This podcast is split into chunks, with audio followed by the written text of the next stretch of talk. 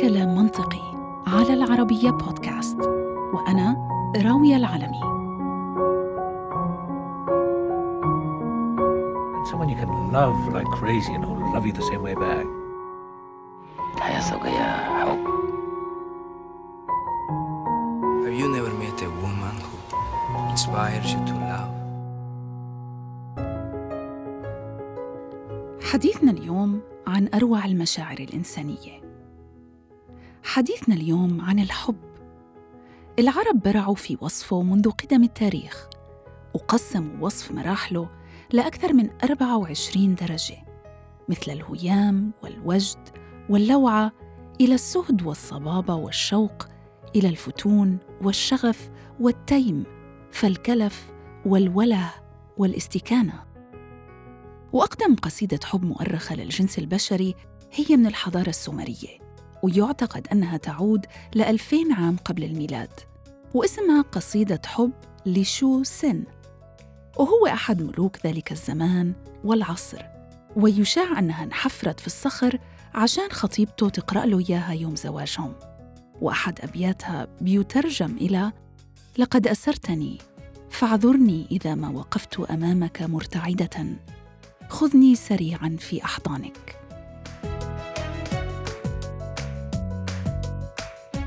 بنعرف الشعور خصوصا أول الحب أو الوقوع في الحب. فراشات المعدة استحالة الصبر لنشوف المحبوب أو المحبوبة قصر الوقت لما منكون سوا وطوله بغيابنا عن بعض. الشعور المتواصل اللي بخلينا نحس إنه إحنا مش قادرين نوقف حكي عن اللي بنحبهم ولا قادرين نوقف تفكير فيهم. للأسف. أنا مضطرة أفسد وأخرب على كل عاشق وعاشقة بيسمعوني هلأ. وأقولهم هذا مش حب ومش مشاعر. على العكس تماماً هذا كيمياء وهرمونات. ابقوا معي لسماع الشرح العلمي للرحلة السحرية اللي منسميها الوقوع في الحب. ورح يساعدنا على فهم الموضوع بشكل طبي وعلمي أكثر الدكتور أحمد باسندوا. استشاري مخ وأعصاب في مستشفى الملك فيصل التخصصي في جدة. الحب هو عبارة عن مشاعر أو حالة من المشاعر وفي الحقيقة هي أعقد من ذلك. هي عبارة عن عملية كيميائية حيوية معقدة تحدث داخل دماغ الرجل أو المرأة أو كلاهما. في الحقيقة إجابة على سؤالك نعم كل إنسان هو مهيأ. للشعور والإحساس بالحب لأنه هذه الهرمونات أو السيالات العصبية اللي موجودة في الجسم هي موجودة في كل إنسان سواء الدوبامين السيروتونين الأكسيتوسين هي مواد موجودة في الإنسان ولكن تختلف من شخص إلى آخر على حسب المرحلة التي يعيشها الشخص إما بزيادة أو بنقصان فلذلك يشعر الإنسان بالحب في مرحلة ما بناء على مستوى ارتفاع أو هبوط هذه المواد الكيميائية الموجودة في دماغ الإنسان نفسه. الراحل أحمد شوقي أمير الشعراء قال نظرة فابتسامة فسلام فكلام فموعد فلقاء. هكذا تخيلها شوقي بست خطوات. لكن الحقيقة العلمية بتقول إنها أكثر اختصاراً. فثلاث مراحل تكفي وهي الرغبة فانجذاب فتعلق. المضحك هو إنه أول ما منفكر بالحب بيجي ببالنا القلب طبعاً. على الأغلب من المصطلحات اللي بنتداولها مصطلحات كتيرة مثل بتفكر بقلبها أو مكانك بقلبي أو كسرتي لي قلبي. لكن العضو الأكثر أحقية بالتفكير لما منحب هو العقل. إذا المرحلة الأولى هي مرحلة الشهوة. هذا الشعور الغريزي اللي ربنا سبحانه وتعالى زرعه في كل البشر لضمان التكاثر وضمان بقاء جنسنا البشري. فهي الغريزة بتسمح للعقل بالاستسلام لفيض من المشاعر اللي بتستحوذ على كيان الإنسان واللي بيسببها هرمون الأستروجين عند النساء والتستوستيرون عند الرجال. هاي الشرارة بتشعل منطقة مدفونة داخل الدماغ اسمها Ventral Tegmental Area أو VTA بالعربي اسمها المنطقة السقفية الباطنة. وهذا بيشعر الإنسان باحتمالية الحصول على مكافأة من نوع ما. فال VTA مسؤولة عن إنتاج هرمون الدوبامين والمعروف بهرمون السعادة وإله فوائد كتيرة مثل النشاط، إيجاد الحافز، التركيز وحتى إدرار الحليب للمرضعات. لكن من أشهر المشاعر اللي بحركها الدوبامين هم الإدمان والرومانسية. يعني يمكن نقول هون ما هذا شغل مراهقين هل الإنسان مثلا في منتصف العمر قادر على الوقوع في الحب والشعور بكل هاي المشاعر؟ الجواب هو أكيد. فالحب والوقوع في الحب ما إله عمر معين طبعا؟ تدخل هنالك عوامل أخرى بناء على العمر بناء على التجربة الحياتية الخبرة لدى الإنسان. آه، تلعب آه، دور كبير في هذه المرحلة من عمر الإنسان ولكن العم ولكن الحب ليس له عمر آه، محدد. قد يكون الإنسان في السبعين في الثمانين متوسط العمر الأربعين الخمسين أو حتى في مرحلة الشباب أو المراهقة. فهذه المواد الكيميائية موجودة في دماغ الإنسان ولكن قد تختلف المرحلة الحياتية بناء على خبرة الإنسان في الحياة بناء على تجارب سابقة عاشها. فقد تختلف التجربة في ذلك الوقت وتؤثر بالتالي بطريقة غير مباشرة على الحب. بينما هذه المواد أو الهرمونات هي موجودة في كل دماغ. قد يكون هنالك نقص في هرمون التستوستيرون أو الإستروجين عند النساء. قد يلعب دور معين في آه، الحب ولكن الهرمونات الأساسية كالدوبامين السيروتونين الأوكسيتوسين تبقى آه، موجودة وتفرز في جميع مراحل آه، عمر الإنسان بدرجات واحدة لا تقل. إذا كان الإنسان على افتراض أنه مش مصاب بأي أمراض نفسية أو عضوية. مجرد التفكير بالشخص اللي بنحبه كفيل بإنتاج سيل من الدوبامين في دماغنا. وهذا بيخلينا نشعر بالأكشن والإثارة والتشويق والاستعداد إنه نعمل كل ما باستطاعتنا لنشوف الحبيب أو الحبيبة. ولما نشوفهم الدماغ بكافئنا بالمزيد من عصير السعادة الدوبامين اللي يترجم بمشاعر حب جارفة. الباحثون أكدوا إنه هاي الدورة بتلعب دور كبير في عملية التكاثر ومن منظور بيولوجي بحت هاي بتكون الخطوة الأولى في إيجاد شريك الحياة. بمجرد فهمنا لآلية عمل الدوبامين بصير من السهل علينا نستوعب إنه ارتفاع نسبته بيوصل للشعور بالرغبة والنشوة وهذا بدوره يؤدي إلى زيادة الانجذاب للمحبوب أو المحبوبة. وبنصير تماماً مثل مدمنين مخدرات في حالة خدر طويلة الأمد. ومثل المدمن مع الوقت على الأقل في البدايات بنصير بدنا أكثر وأكثر. إذا هل إحنا مدمنين؟ من الصعب إعطاء جواب قاطع على هذا السؤال لكن في الأغلب الجواب نعم في المرحلة الأولى على الأقل. لكن المرحلة الثانية وهي الانجذاب. هي المرحلة اللي بتمكن الحب فيها منك تماماً وبيستحوذ على كل ذرة من عقلك وجسمك. الباحثون بيقولوا إنه في هذه المرحلة الدماغ بيكون معرض لثلاث هرمونات تنتقل عبر الموصلات العصبية. هاي الهرمونات هي أولاً الأدرينالين وهو السبب طبعاً اللي بيخلي القلب يقفز في دقاته ويزرع هذا الشعور الغريب بالمعدة لما حدا بيذكر الحبيب أو لما منلمحه عن بعد.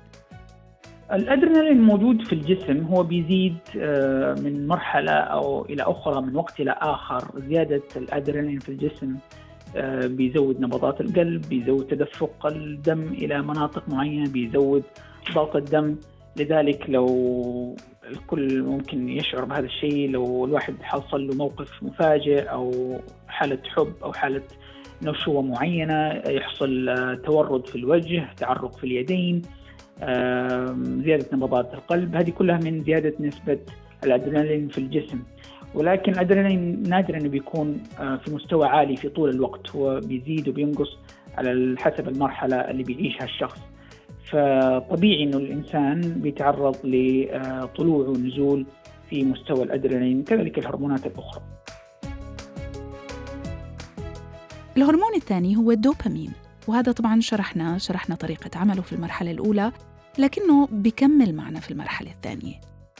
والهرمون الثالث هو السيروتونين وهو الهرمون اللي بيقربنا من الجنون لأنه المسؤول عن ضمان استمرارية تفكيرنا بالمحبوبة طوال الوقت بدون توقف. في هاي المرحلة من الهوس المخ بيبعث إشارات للغدد الكظرية اللي بتصنع الأدرينالين وهذا المركب الكيميائي بيصنع الشعور بالطيران أو الهيام في الحب.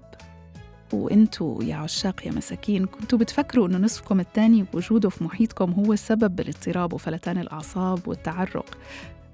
الحقيقة إنه هو مجموعة ما بين الأدرينالين والدوبامين والسيروتونين. كوكتيل يعني.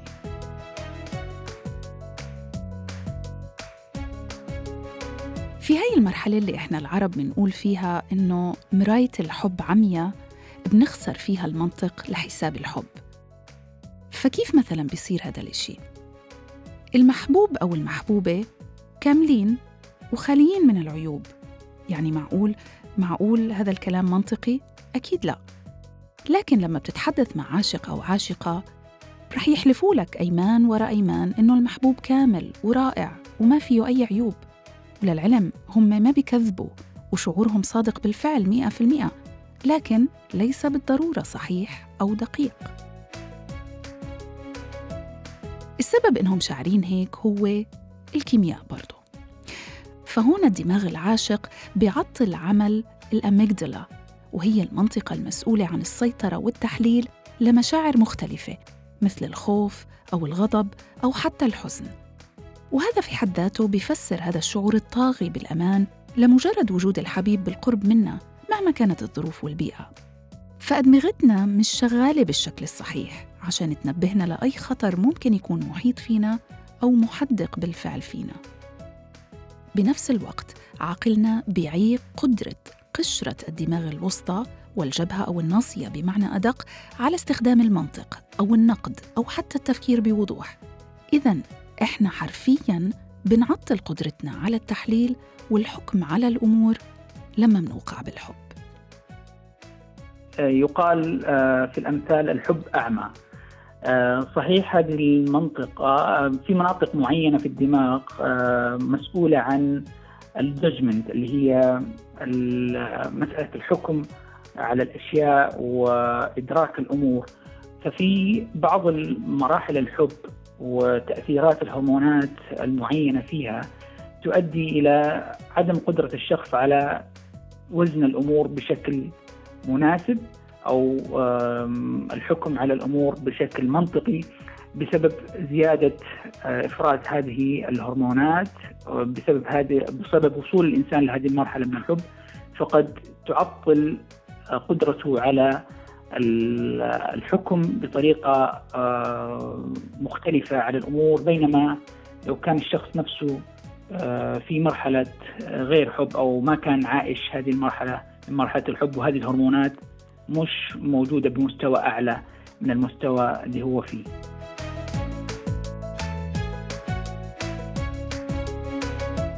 لكن السؤال هو ليش أجسامنا وأذهاننا مصممة بهاي الطريقة؟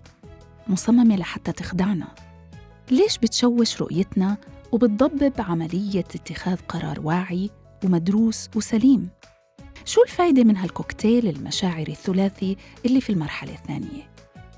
الجواب ببساطة لأنه المرحلتين السابقتين بهيئونا للمرحلة الثالثة والأخيرة واللي في هاي المرحلة بنكون ذهنياً وجسدياً تجهزنا لغزو الهرمون الثالث من المرحلة الأخيرة وهو الأكسيتوسين في المرحلة الثالثة وهي مرحلة الارتباط أو التعلق كل ما ذكرته سابقا من دوبامين وأدرينالين هي عبارة عن شعور سريع بالنشوة وهم موجودين بداخل أدمغتنا فقط لإثارة الاهتمام الأولي بالشريك المحتمل. وأساسا وجودهم وانتشارهم هو فقط لتوصيلنا للمرحلة الثالثة اللي هي مرحلة الارتباط والتعلق. فالارتباط هو عصب استمرار البشرية هو الحلقة اللي بتخلي شخصين مع بعض لفترة طويلة كافية لإنجاب أطفال وكافية للقيام برعايتهم لحين ما يشتد عودهم ويتمكنوا من الاعتماد على أنفسهم. وعلمياً أكثر هرمونين قادرين على كفالة بقاء الأزواج مع بعض هم الأوكسيتوسين والفاسوبريسين. فالدماغ بيتمم الصفقة بين العاشقين عن طريق نشر الأوكسيتوسين ولهيك بسموه الأطباء بهرمون الحب الارتباطي. وهو حمض أميني يسمى نيوروبابتايد بيتم إنتاجه في منطقة في الدماغ تسمى تحت المهاد. وتفرز الغدة النخامية في اللحظات الدافئة مشاعرياً كالعناق أو الرضاعة أو العلاقة الحميمية. أما الفاسوبريسين فيفرز في أدمغة الإناث والذكور شعور بالفرحة أشبه بشعور الفوز في مسابقة ما. لكن المسابقة هنا بتكون جائزتها الفوز بشريك العمر بس يا ترى هل بيستمر الدماغ بإفراز الأوكسيتوسن طول فترة العلاقة؟ وشو بيصير كمان بعد الانفصال؟ هل بيستمر الدماغ بإفرازها؟ هذه الهرمونات الأكسيتوسين والفازوبريسين تفرز من في مرحلة التعلق والارتباط وكذلك في مراحل أخرى بمعنى آه، الارتباط الجسدي لنأخذ مثالا العناق. لو شخصين آه، آه، كان في عناق ما بينهما هذا الهرمون بيزيد الأكسيتوسين. مرحلة الأمومة والأبوة. الأم عند إرضاعها لطفلها هرمون الأكسيتوسين بيزيد. كذلك بيأثر على بيأثر على العاطفة بيأثر على المحبة بيأثر على العلاقة ما بين الشخصين. فلذلك آه، العلماء وجدوا أنه في مرحلة التعلق أو مرحلة الارتباط الهرمون الأكسيتوسين بيزيد آه، عند الإنسان. آه، كذلك هرمون الفازوبريسين فالإنسان بيعيش هذه المرحلة ومهما طالت أو قلت بتفرز هذه الهرمونات. ولكن زي ما ذكرت إنه بعد الانفصال قد تبقى هذه الهرمونات ولكن لأسباب أخرى تم الانفصال ما بين الشخصين. ولكن هذه الهرمونات تبقى بنسبة معينة موجودة ولذلك قد يتذكر الإنسان الشخص اللي شريك بتصير العشرة يعني. هي نعم هذا هرمون بيبقى العشرة. بيبقى أثر. نعم بيبقى أثر ما بين الشخصين. ولكن هذا الهرمون متعلق بالارتباط حتى الجسدي.